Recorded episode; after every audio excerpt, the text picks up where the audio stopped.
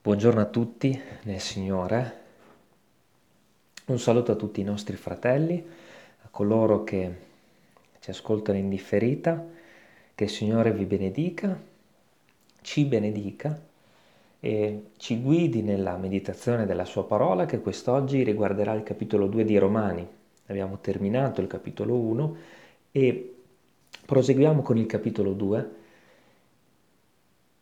leggendo dall'1, dal versetto 1 al versetto 16. Perciò, uomo, chiunque tu sia che giudichi, sei inescusabile, perché nel giudicare gli altri condanni te stesso. Infatti tu che giudichi fai le stesse cose. Ora noi sappiamo che il giudizio di Dio su quelli che fanno tali cose è conforme a verità. Pensi tu, o oh uomo, che giudichi quelli che fanno tali cose e fai tu lo stesso, di scampare al giudizio di Dio? Oppure disprezzi le ricchezze della sua bontà, della sua sapienza, della sua costanza, non riconoscendo che la bontà di Dio ti spinge al ravvedimento? Tu invece, con la tua ostinazione e con l'impenitenza del tuo cuore, ti accumuli un tesoro d'ira per il giorno dell'ira e della rivelazione del giusto giudizio di Dio. Egli renderà a ciascuno secondo le sue opere. Vita eterna a quelli che con perseveranza nel fare il bene cercano gloria, onore, immortalità, ma ira e indignazione a quelli che per spirito di contesa, invece di ubbidire alla verità, ubbidiscono all'ingiustizia tribolazione e angoscia sopra ogni uomo che fa il male, sul giudeo prima e poi sul greco, ma gloria, onore, pace a chiunque opera bene, al giudeo prima e poi al greco, perché davanti a Dio non c'è favoritismo. Infatti tutti coloro che hanno peccato senza la legge periranno pure senza la legge. E tutti coloro che hanno peccato avendo la legge saranno giudicati in base a quella legge. Perché non quelli che ascoltano la legge sono giusti davanti a Dio, ma quelli che la osservano saranno giustificati. Infatti quando degli stranieri che non hanno legge adempiono per natura le cose richieste dalla legge, essi che non hanno legge sono legge a se stessi. Essi dimorano ed essi dimostrano che, la legge, che quanto la legge comanda è scritto nei loro cuori, perché la loro coscienza ne rende testimonianza e i loro pensieri si accusano o anche si scusano a vicenda. Tutto ciò si vedrà nel giorno in cui Dio giudicherà i segreti degli uomini per mezzo di Gesù Cristo, secondo il mio Vangelo. Amen. Questo capitolo inizia con un perciò e quindi bisogna ricordare, siccome c'è questo perciò, bisogna ricordare di cosa abbiamo parlato precedentemente, giusto?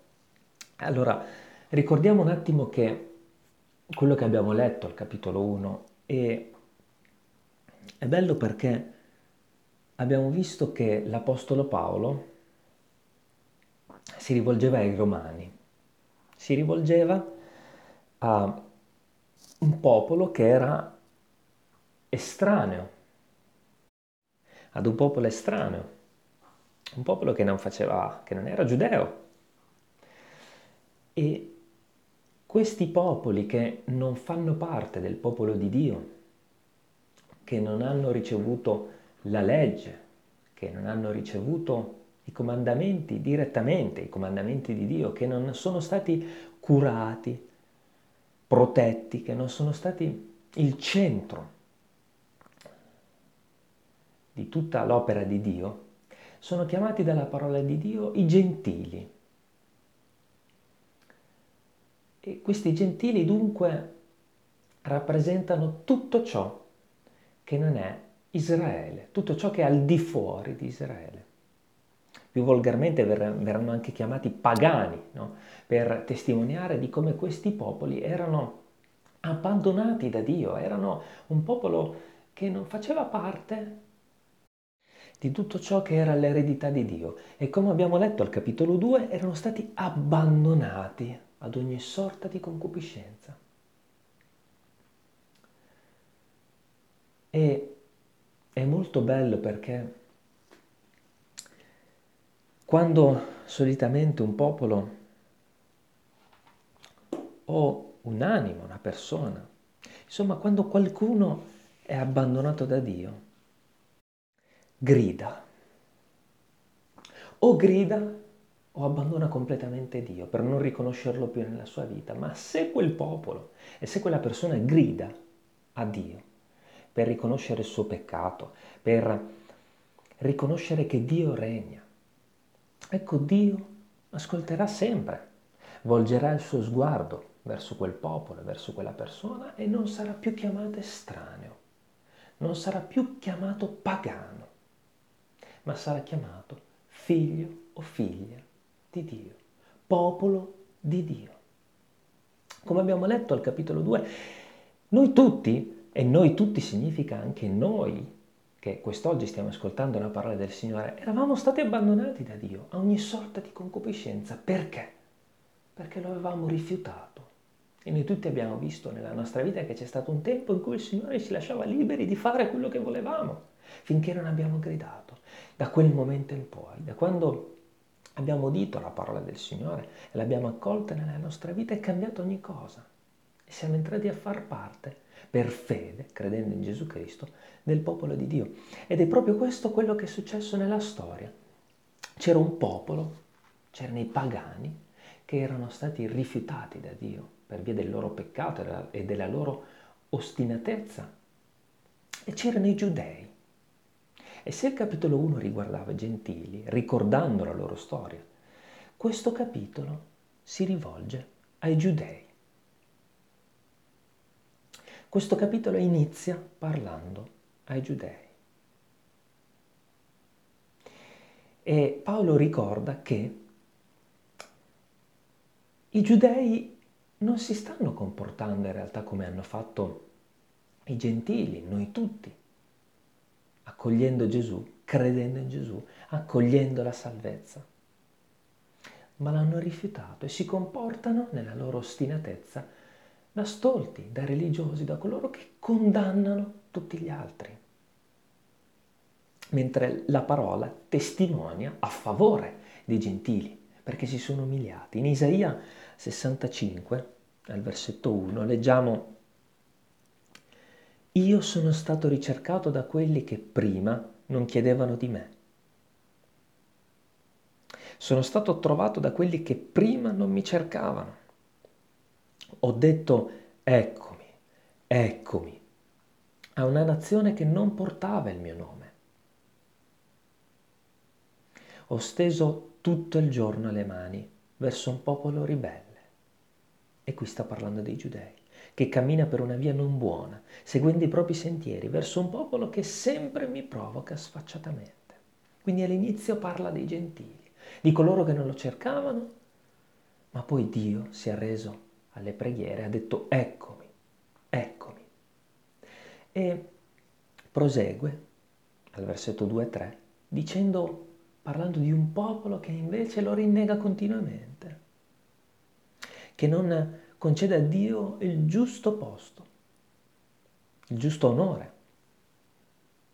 E dunque capiamo che questo capitolo si rivolge a tutti coloro che nel loro orgoglio pensano di avere qualcosa in più degli altri, pensano di essere i destinatari degli oracoli di Dio e vivere di questo, no? vivere un po' di rendita perché io sono a posto con Dio perché faccio parte del suo popolo. E quindi questa parola parla anche di noi stessi perché rischiamo di scivolare noi tutti, facendo parte oramai del popolo di Dio, in questa sorta di atteggiamento, di superbia, di dire io adesso ho accettato Gesù, sono a posto.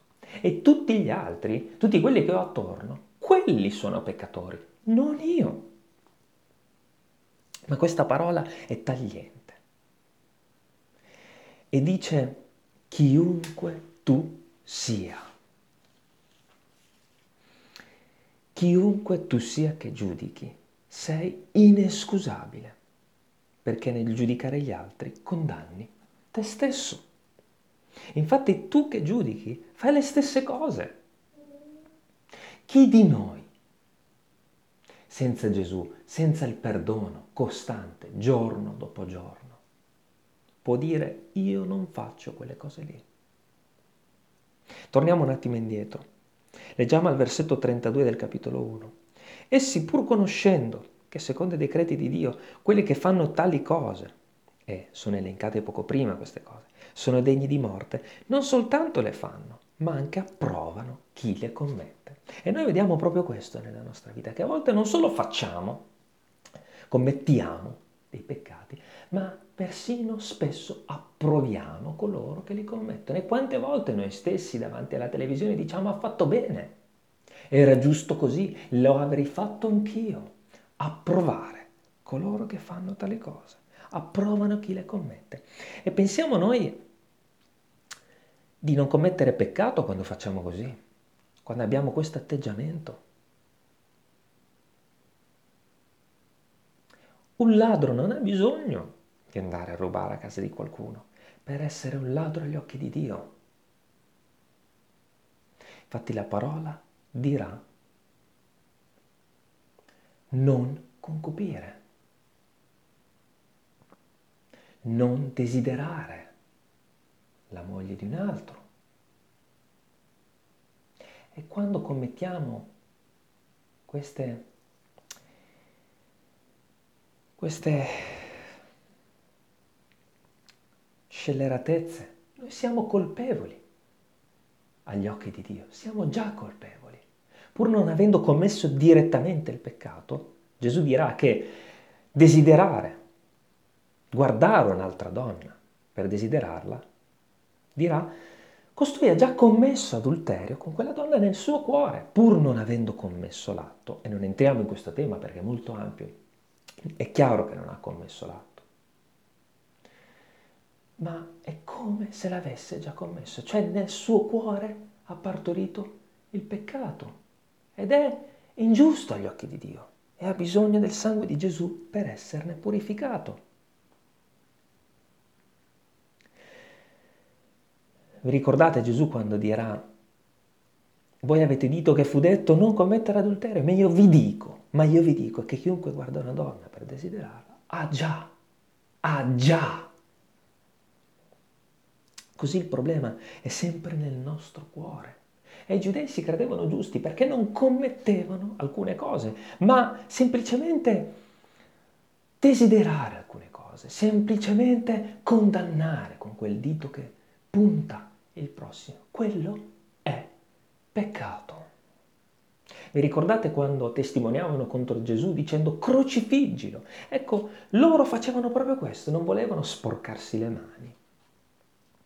Loro pensavano che non commettendo direttamente il peccato erano in un qualche modo eh, non colpevoli, no? Ma dire crocifiggilo equivale a commettere omicidio.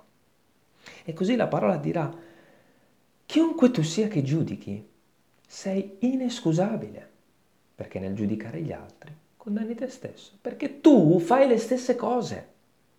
Tu fai le stesse cose. Si manifesta all'esterno quello che abbiamo dentro. Noi pensiamo che, fateci caso, almeno a me capita, pensate se vi è mai capitato di dire io non sono come quella persona lì.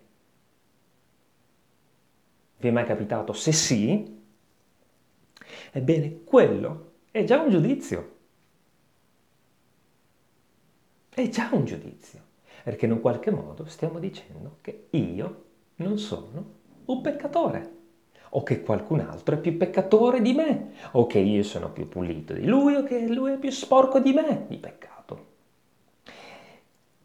puntare il dito. È proprio questo, accusare è proprio questo, giudicare è proprio questo, pensare di essere migliori, pensare di non avere peccato, riconoscere in noi stessi che siamo migliori di qualcun altro. Ma il Signore dirà, sei inescusabile. Tu che giudichi fai le stesse cose. Io non sono come quello lì. ah, quella persona lì è tremenda, meno male che non sono così. C'è un bel esempio nella parola di Dio che calza proprio perfettamente. Luca 18, al versetto 9, dal versetto 9 al 14, racconta una storia che ci può aiutare a capire di cosa si tratta questo passo di Romani 2.1. Sei inescusabile perché fai le stesse cose, ma com'è possibile? Ecco, questo passo parla proprio di quello che ci siamo appena detti. Disse ancora, Gesù disse ancora questa parabola per alcuni che presumevano di essere giusti disprezzavano gli altri. Due uomini salirono al Tempio a pregare, uno era fariseo e l'altro pubblicano. Cioè, uno era un religioso, uno era un dottore della parola di Dio, era uno studioso, era qualcuno che si credeva giusto, qualcuno che andava sempre al Tempio, qualcuno che si vestiva bene, qualcuno che probabilmente era anche rinomato, era trattato con rispetto nel popolo, e l'altro era un peccatore, un pubblicano, un esattore delle tasse, un ladro, perché pur non rubando direttamente a casa di qualcun altro, comunque estorceva denaro. Perché? Perché nel chiedere di pagare le tasse ne prendeva una parte. Il fariseo stando in piedi pregava così tra sé. O Dio ti ringrazio che non sono come gli altri uomini, ladri, ingiusti, adulteri, neppure come questo pubblicano. Ti giurno due volte a settimana, pago le decime di quanto possiedo. Il pubblicano invece, fermatosi a distanza, non osava nemmeno alzare gli occhi al cielo, ma si batteva il petto dicendo, oh Dio, abbi pietà di me, peccatore. Io vi dico che questi, cioè il pubblicano, tornò a casa giustificato, a differenza dell'altro, perché chi si esalta sarà umiliato e chi si umilia sarà esaltato. Ecco, ecco spiegato quello che dice la parola di Dio in Romani 2.1. Sei inescusabile, perché nel momento in cui ti pensi migliore di qualcun altro, sei inescusabile, perché noi tutti, senza Gesù, siamo peccatori. E anche i credenti, coloro che hanno accettato Gesù e sono stati lavati dai propri peccati, al di fuori di Gesù, al di fuori della giustificazione, restano peccatori non sono migliori degli altri. Chi frequenta la Chiesa non è migliore di chi è un tossicodipendente. Non lo è. Visto che noi amiamo accusare tutti quelli che sono in difficoltà, che hanno bisogno di un aiuto morale, fisico, spirituale, economico, noi non siamo migliori se la grazia del Signore non ci avesse abbracciati. Chissà dove saremmo. Matteo 7.1 Non giudicate affinché non siate giudicati, perché con il giudizio con il quale giudicate sarete giudicati e con la misura con la quale misurate sarà misurata voi. E perché guardi la pagliuzza che nell'occhio di tuo fratello, mentre non scorgi la trave che nell'occhio tuo. Noi vediamo sempre la pagliuzza, il... Noi siamo perfettini, no? Vediamo sempre cosa c'è che non va negli altri. Ma quello che il Signore qui dice è, scusami, eh, ma perché non togli prima la trave? che è nell'occhio tuo. Infatti al versetto 4, 4 dirà, come potrai tu dire a tuo fratello lascia che io ti tolga dall'occhio la pagliuzza mentre la trave nell'occhio tuo? Ipocrita. Guardate che giudizio ci dà la parola di Dio. Ipocrita. Togli prima dal tuo occhio la trave e allora ci vedrai bene per trarre la pagliuzza dall'occhio del tuo fratello.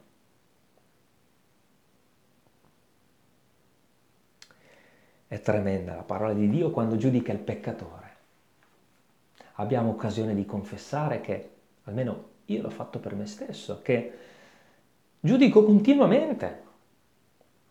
Il mio dito è perennemente puntato verso qualcun altro. Perché io sono migliore, mi credo migliore. No, sono il primo dei peccatori. Perché essere perdonati significa proprio che qualcun altro ha dovuto coprire tutto quello che io sono e resto ancora tuttora nella mia carnalità. Gesù con il suo sangue copre il mio peccato, che c'è ancora e spesso si manifesta. E quindi è molto importante capire che senza Gesù non siamo niente. Visto che va di moda essere vestiti di bianco e dire di essere puri e santi, senza Gesù non lo sei.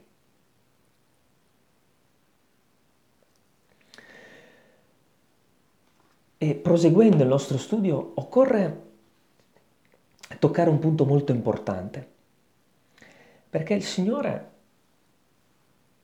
in 1 Corinzi 14, 29 invece ci dice che in alcune situazioni è giusto giudicare ed è bello toccare questo argomento perché per fare chiarezza, perché nella Chiesa di Dio c'è bisogno di chiarezza.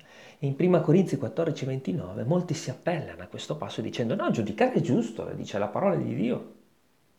Questo passo dice, quando si cerca di dare una direzione alla Chiesa, no? si spiega per bene quello che, eh, quello che è giusto fare e non fare, ed è proprio questo che faceva l'Apostolo Paolo, e dirà, per mettere ordine nella Chiesa, i profeti parlino in due o tre, gli altri giudichino.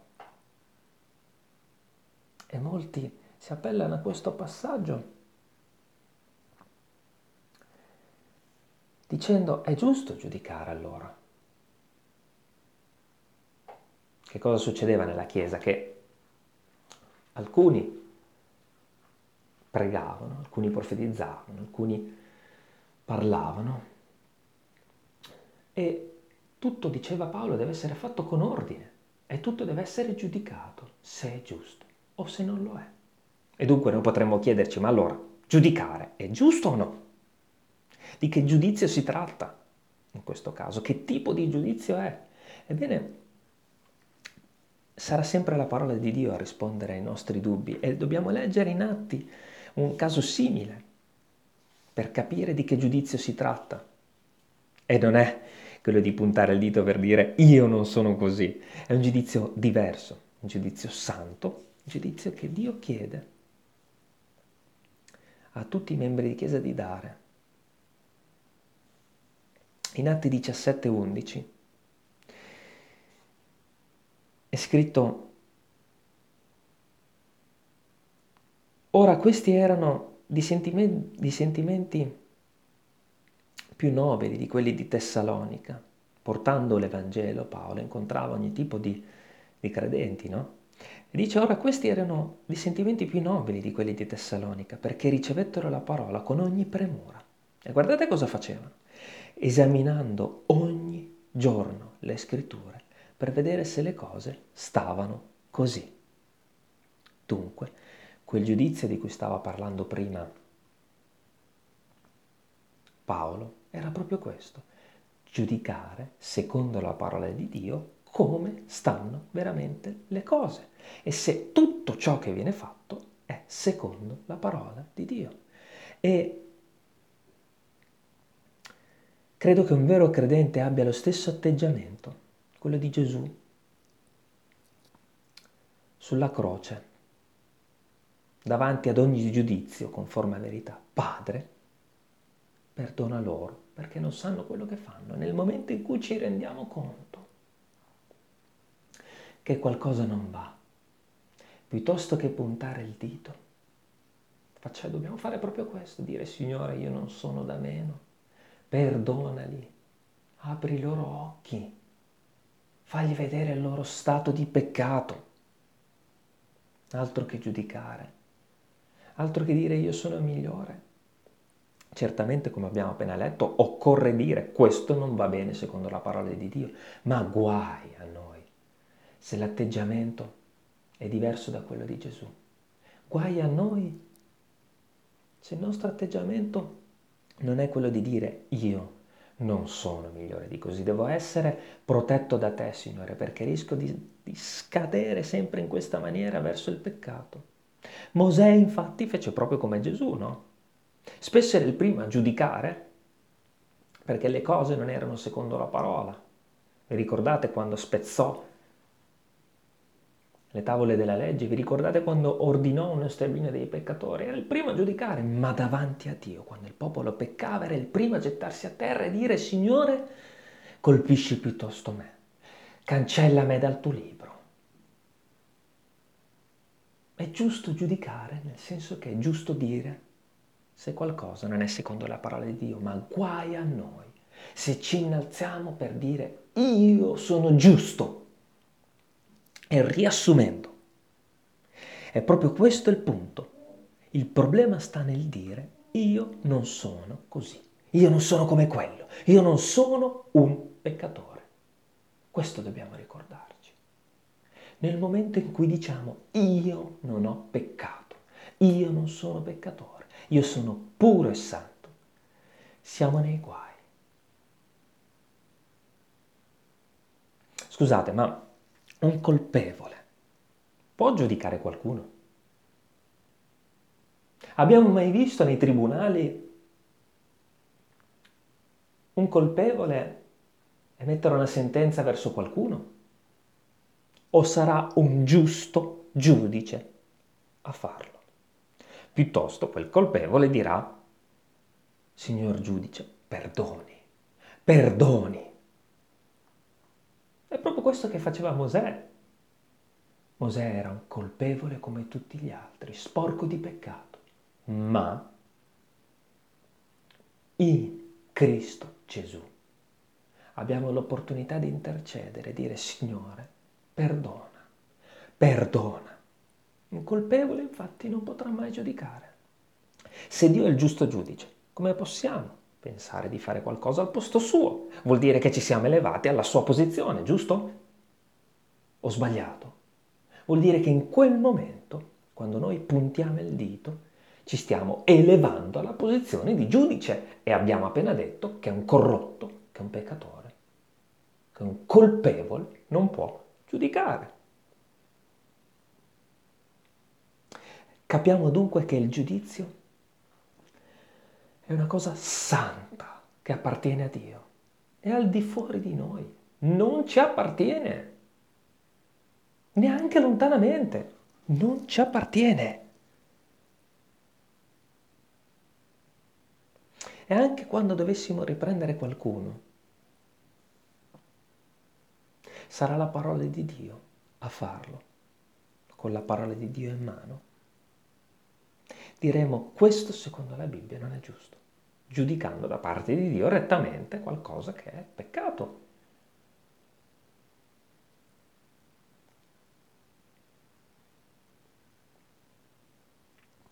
Perché questo? Perché in noi non c'è niente di buono. Niente. Niente. Anche l'Apostolo Paolo dirà Misero me uomo, chi mi trarrà da questo corpo di morte? E dirà altresì, io sono il primo dei peccatori. Ma sapete cosa vuol dire quando un apostolo ammette di essere il primo dei peccatori? Lui che dovrebbe essere il più santo, il più buono, il più bello di tutti. Io sono il primo dei peccatori. che sia questo veramente l'atteggiamento di ognuno di noi. Proseguiamo con il versetto 2 di Romani 2. Romani 2, Ora noi sappiamo che il giudizio di Dio su quelli che fanno tali cose è conforme a verità. E questo ci spiega che è un giusto giudizio perché Dio sa cosa c'è nel cuore di ognuno. Il giudizio di Dio è conforme a verità, vuol dire proprio questo, cioè sapendo Dio che cosa c'è nel cuore dell'uomo, giudizio è conforme a verità, cioè il giudizio è giusto, non è un giudizio secondo impressioni o secondo quello che una persona dice di se stessa, no? perché giudicando gli altri, i giudei cosa facevano?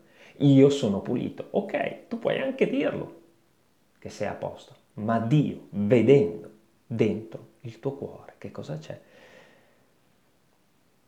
saprà bene che essendo tu un peccatore sei degno del giudizio di Dio. Il giudizio di Dio conforme a verità significa proprio questo, che è un giusto giudizio, non secondo impressioni o secondo quello che tu dici di te stesso, ma un giudizio secondo quello che Lui vede di te. Non ci sono favoritismi, no? Perché in questo mondo i giudici possono essere corrotti, possono essere, come dire, ingannati da impressioni, da dubbi, da un modo intelligente di parlare. No, molti imputati o molti avvocati, facendosi furbi, facendosi parlando, utilizzando anche alcune parole, possono no, indurre un giudice a fare una scelta sbagliata o a non valutare bene una certa situazione. Ecco, quello che dice qui il versetto 2 è che questo è possibile con Dio, perché il giudizio di Dio è conforme a verità. Non è impressioni, ma a verità. Cioè, è conforme a quello che è, a quello che c'è nel cuore dell'uomo, a quello che è verità, a quello che si trova all'interno del cuore dell'uomo. perché lui vede ogni cosa. Non è un giudizio conforme a impressioni o a ciò che noi nella nostra stoltezza pensiamo di poter fare cercando di ingannare il Signore con le belle parole o con il buon atteggiamento. Il Signore sa quello che abbiamo dentro. E quindi proseguirà la parola dicendo al versetto 3. Quindi, se tu sei così, se tu sei in queste precise condizioni, scusami, ma o tu che giudichi quelli che fanno tali cose, pensi tu che fai lo stesso di scampare al giudizio di Dio? E la moda è proprio questa, no? Nel mondo, tanto Dio è buono, perdonerà di certo. Pensi di scampare se il giudizio mio è conforme a quello che è giusto, è vero, è santo. Non ho poi fatto chissà cosa di male, l'abbiamo sentito spesso. Pensi di scampare se il mio giudizio è conforme a verità? Dio è amore e non giudicherà mai nessuno, non condannerà nessuno all'inferno. Pensi di scampare al giudizio di Dio, tu che fai tali cose? Dirà il versetto 3.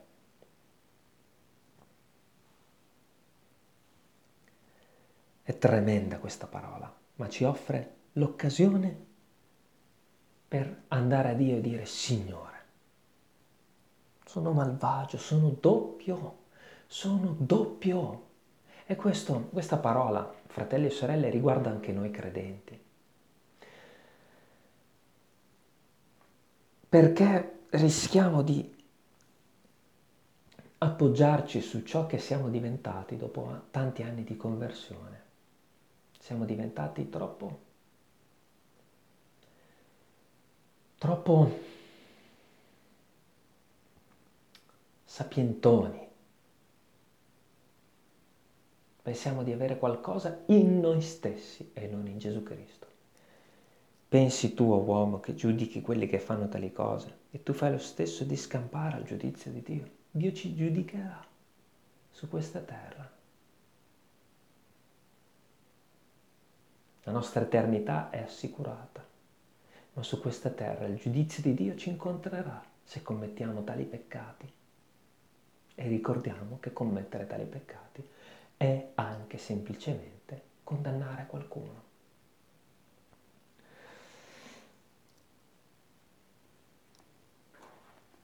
Leggiamo in Ebrei 10:29, visto che queste parole del capitolo 2 sono così forti, occorre spiegare perché Dio è così deciso nel proclamare questa parola. C'è una sorta di indignazione no, da parte di Dio nell'usare queste parole, quasi percepiamo il dolore di Dio nel proclamarle. Ebrei 10, 29, 31.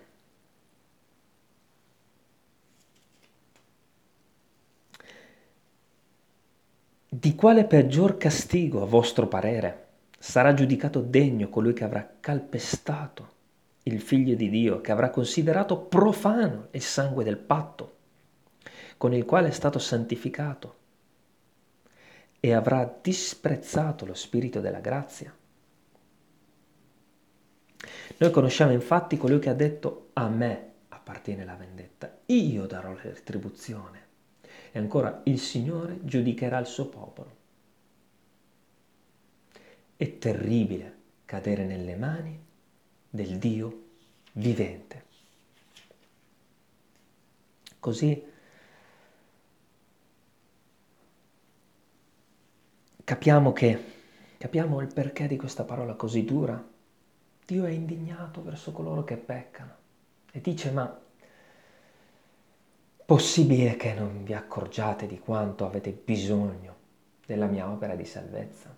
Dice, di quale peggior castigo, a vostro parere, sarà giudicato degno colui che avrà calpestato il figlio di Dio? Cioè, parafrasando,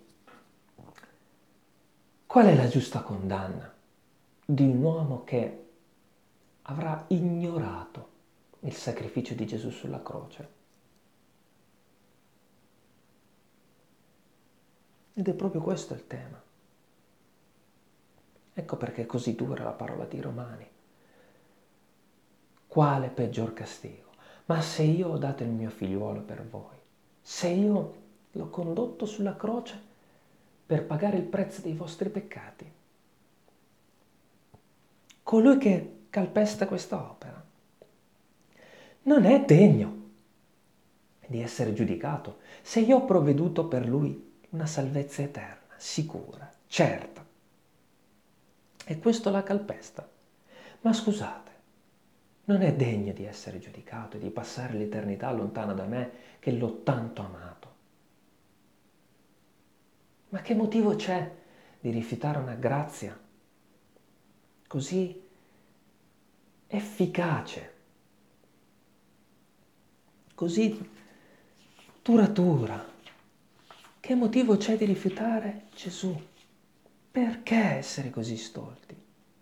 Di quale peggior castigo reputate degno colui che fa questo, colui che mi oltraggia? Versetto 4 di Romani 2. Oppure disprezzi le ricchezze della sua bontà, della sua sapienza e della sua costanza, non riconoscendo che la bontà di Dio ti spinge al ravvedimento. Tu invece con la tua ostinazione, con, l'impen- con l'impenitenza del tuo cuore ti accumuli un tesoro di ira per il giorno dell'ira e della rivelazione del giusto giudizio di Dio. E in poche parole sta dicendo tu che disprezzi la mia bontà, la mia pazienza, la mia costanza, non riconoscendo che ti sto solo chiamando a pentirti. Guarda che con la tua ostinazione ti stai accumulando solo un tesoro d'ira per quel giorno in cui io giudicherò il mondo Sembra quasi una supplica da parte di Dio dicendo ma scusami, ma perché ti ostini e disprezzi la mia bontà? Se ti sto solo chiamando al ravvedimento. Ti avessi chiesto di scalare una montagna, la scaleresti. Ti avessi chiesto di spendere tutto il tuo denaro per i poveri, lo avresti fatto, ma non ti ho nemmeno chiesto questo. Io ti sto solo chiamando a pentirti per i tuoi peccati.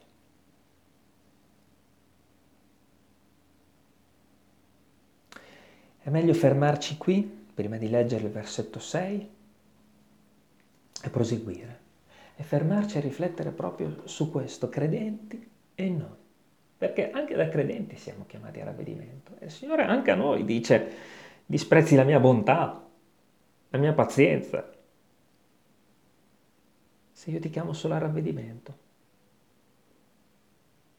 con l'ostinazione, non confessando il tuo peccato, ti accumuli un tesoro di ira. La parola di Dio è sempre, è bella perché si rivolge a tutti, chiunque tu sia. Il peccatore ha bisogno del ravvedimento per la salvezza eterna, il credente ha bisogno del ravvedimento ogni giorno per essere pulito, ripulito dai propri peccati, dai quali si sporca ogni giorno, per non accumularsi un tesoro d'ira. Perché se il non credente accumulerà un tesoro d'ira che lo, condannerà all'inferno per l'eternità, il credente invece si accumulerà un tesoro d'ira per essere giudicato da parte di Dio per la sua condotta. No?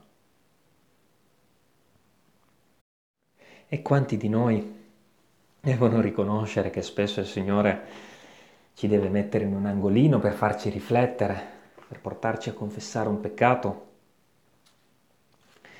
quando non vogliamo, no? Non vogliamo, non ci piace confessare peccati, non ci piace riconoscerli, ma il Signore in questo tempo, su questa terra, ci mette in un angolino per riflettere. A volte ci separa anche dagli altri finché non confessiamo, non riconosciamo di aver peccato e non confessiamo.